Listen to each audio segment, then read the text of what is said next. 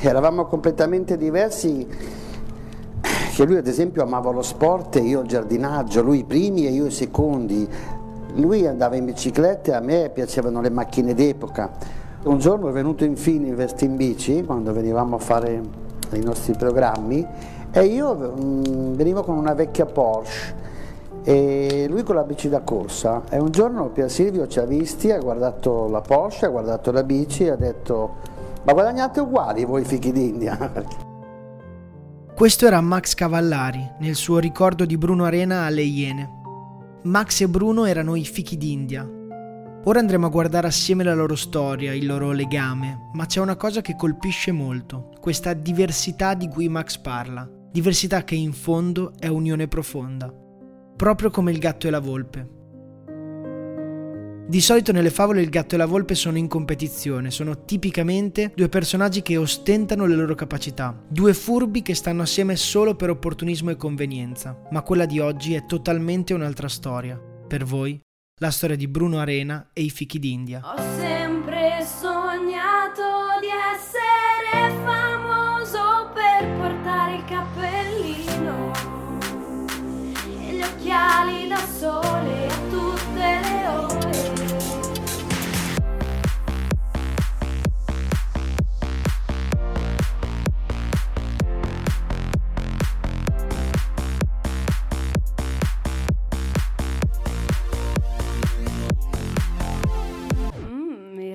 ragazzacci. Bruno Arena nasce a Milano il 12 gennaio del 1957. Dopo il liceo artistico si laurea in ISEF e diventa un insegnante di educazione fisica in una scuola media di Varese, a Venegono inferiore per la precisione.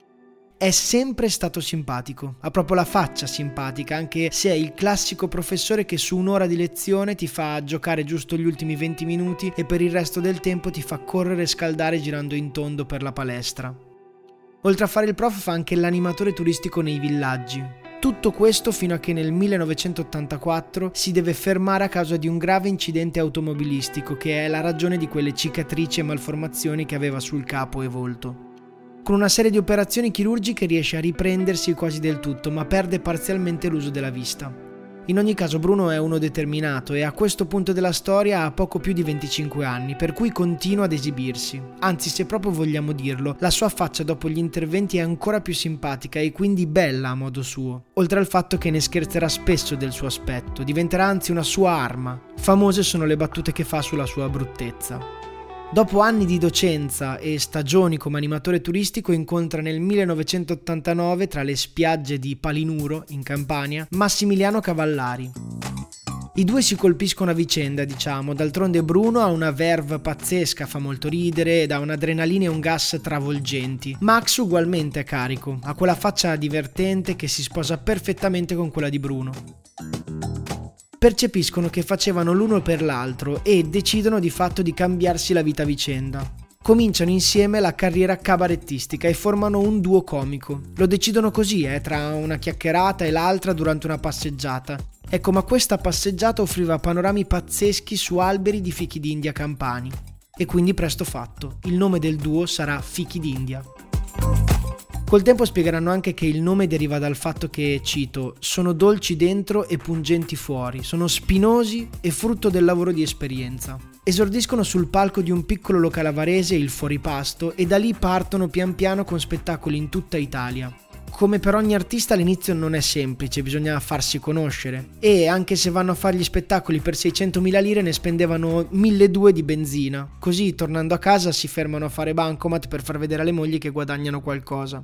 Ma il successo non tarda ad arrivare, fanno morire da ridere chiunque incontrino ai loro spettacoli. Il repertorio è molto semplice, consiste in sketch in cui i due comici interpretano personaggi della loro quotidianità. Cito, i personaggi nascono guardando la gente. Ne potremmo elencare tantissimi, le donne delle pulizie. Ascolta! Cosa mi racconti? Federico, se mi racconti? Federico, se mi racconti? Eh, se mi fai parlare, te ne vuoi! Sono stata al, al teatro. Eh? Sei stata al teatro? Federico, sei stata al teatro! Sono qua mezzo metri, cosa urli? Scema! Guarda che c'ho rimbambita. Eh, vabbè che Sono stata al teatro a vedere i fichi d'India. Oh, i fichi d'India. Ah, che bravi. Sei andata a vedere i fichi d'India? Sì, sì. Certo ah. che uno dei due, mamma mia, poverino, è proprio brutto, eh. È una bella gara, ne. sull'incidente è scusato, ma l'altro è nato così. eh.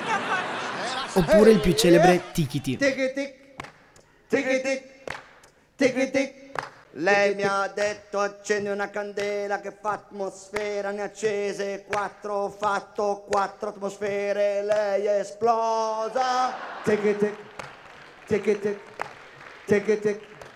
Una mia amica fa la prostituta, mi ha detto che con centomila mi faceva tutto quello che volevo, gli ho detto vieni a casa mia a imbiancarmi. Tic tic, tic tic.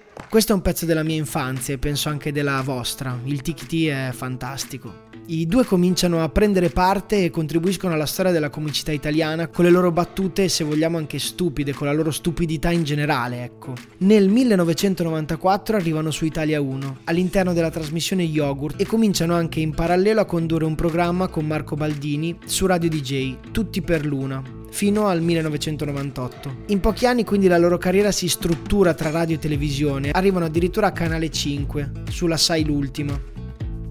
Il tutto alternato sempre a stagioni estive all'Aquafan e in molte occasioni per teatri ed eventi in tutto il paese. Come tanti comici raggiungono il picco con la trasmissione Zelig, ma nel frattempo sbarcano anche sul grande schermo in diverse commedie. Ne cito alcune, nel 99 con Lucignolo di Massimo Ceccherini, poi Amore a prima vista di Vincenzo Salemme e poi Cinepanettoni con Boldi e De Sica. Nel 2002 arriva la collaborazione con il premio Oscar Roberto Benigni. Quanta fretta, ma dove corri? Dove vai? Il film è Pinocchio, in cui i fichi d'India Max Cavallari e Bruno Arena interpretano il gatto e la volpe. Lui Proprio su questa cosa vorrei soffermarmi un attimo. Il gatto e la volpe. Lo abbiamo già detto all'inizio che figure controverse siano il gatto e la volpe nello storytelling delle favole. Eppure c'è una somiglianza, una impersonificazione eccezionale tra i due fichi d'India e il gatto e la volpe. E attenzione però, ci discostiamo dall'iconografia classica del gatto e la volpe, mh, quelli sleali, furbi opportunisti, ma il gatto e la volpe proprio per come li intende Collodi, lo scrittore di Pinocchio. Sì, perché nella favola di Pinocchio il gatto e la volpe trovano un punto di incontro, di lealtà e unione, sentite. La volpe, che era zoppa, camminava appoggiandosi al gatto e il gatto, che era cieco, si lasciava guidare dalla volpe. Due difetti che si incrociano e si incontrano. Beh, questa è la descrizione dell'amicizia di Max e Bruno, non tanto per porre l'accento sull'imperfezione, eh, ma sul come ci si possa fare compagnia vera e semplice nella vita. Può succedere di tutto, ma l'amicizia è una responsabilità propria. Sei tu che decidi, sei sempre e solo tu che decidi. Basta essere semplici. Il 17 gennaio del 2013, durante la registrazione di una puntata di Zelig, a Bruno gli si rompe un aneurisma che gli causa un'emorragia cerebrale. Da lì segue un coma, anni di riabilitazione e malattia. Abbiamo lavorato con i grandi, con Proietti, con Benigni, abbiamo lavorato con tutti i premi Oscar ed è stata una bella favola. Quando lui è andato in coma io mi sono un po' chiuso in me stesso, non volevo fare più niente i fans sono venuti a suonarmi il campanello per dire di, di continuare questo spettacolo, di andare avanti perché i fichi non erano finiti. E allora Bruno mi ha guardato negli occhi perché noi solo con uno sguardo ci capivamo, mi ha detto di andare avanti, ho preso le parrucche, le mie valigie e ho ricominciato. Questo è sempre Max che racconta del rapporto forte che aveva con Bruno. Ora, oltre al momento strappalacrime, colpisce perché fino al giorno della morte di Bruno, Max gli è sempre stato accanto, lontano dai riflettori, lontano dai fan e dalla televisione. Forse è anche una cosa normale, forse non dovrei stupirmi di come un uomo voglia bene a un altro uomo, semplicemente bene. Eppure dal lontano 2013 sono passati quasi dieci anni e Max non ha mai mollato. Questa cosa a me non lascia indifferente. Bruno non ha mai mollato e Max non ha mai mollato Bruno. Dopo il coma non so neanche cosa Bruno avesse nella testa, penso non lo sappia nessuno, i suoi pensieri, le sensazioni, ma Max gli è sempre stato di fianco, come un vecchio amico, come un fratello. Lui il gatto e Bruno la volpe. Mi piace pensare che non sia un caso la volpe, come la volpe e il piccolo principe. Che cosa vuol dire addomesticare? domandò il piccolo principe. È una cosa da molto dimenticata, vuol dire creare legami, rispose la volpe. Creare legami? Certo, disse la volpe, tu fino ad ora per me non sei che un ragazzino uguale a centomila ragazzini e non ho bisogno di te e neppure tu hai bisogno di me. Io non sono per te che una volpe uguale a centomila volpi, ma se tu mi addomestichi, noi avremo bisogno l'uno dell'altro. Tu sarai unico al mondo e io sarò per te unica al mondo. Per favore, addomesticami, disse la volpe. Volentieri, rispose il piccolo principe, ma non ho molto tempo però. Ho da scoprire degli amici e da conoscere molte cose. Non si conoscono che le cose che si addomesticano, disse la volpe. Ecco, oggi mi voglio lasciare stupire da come la semplicità di un'amicizia possa essere bella, possa fare compagnia a tutti.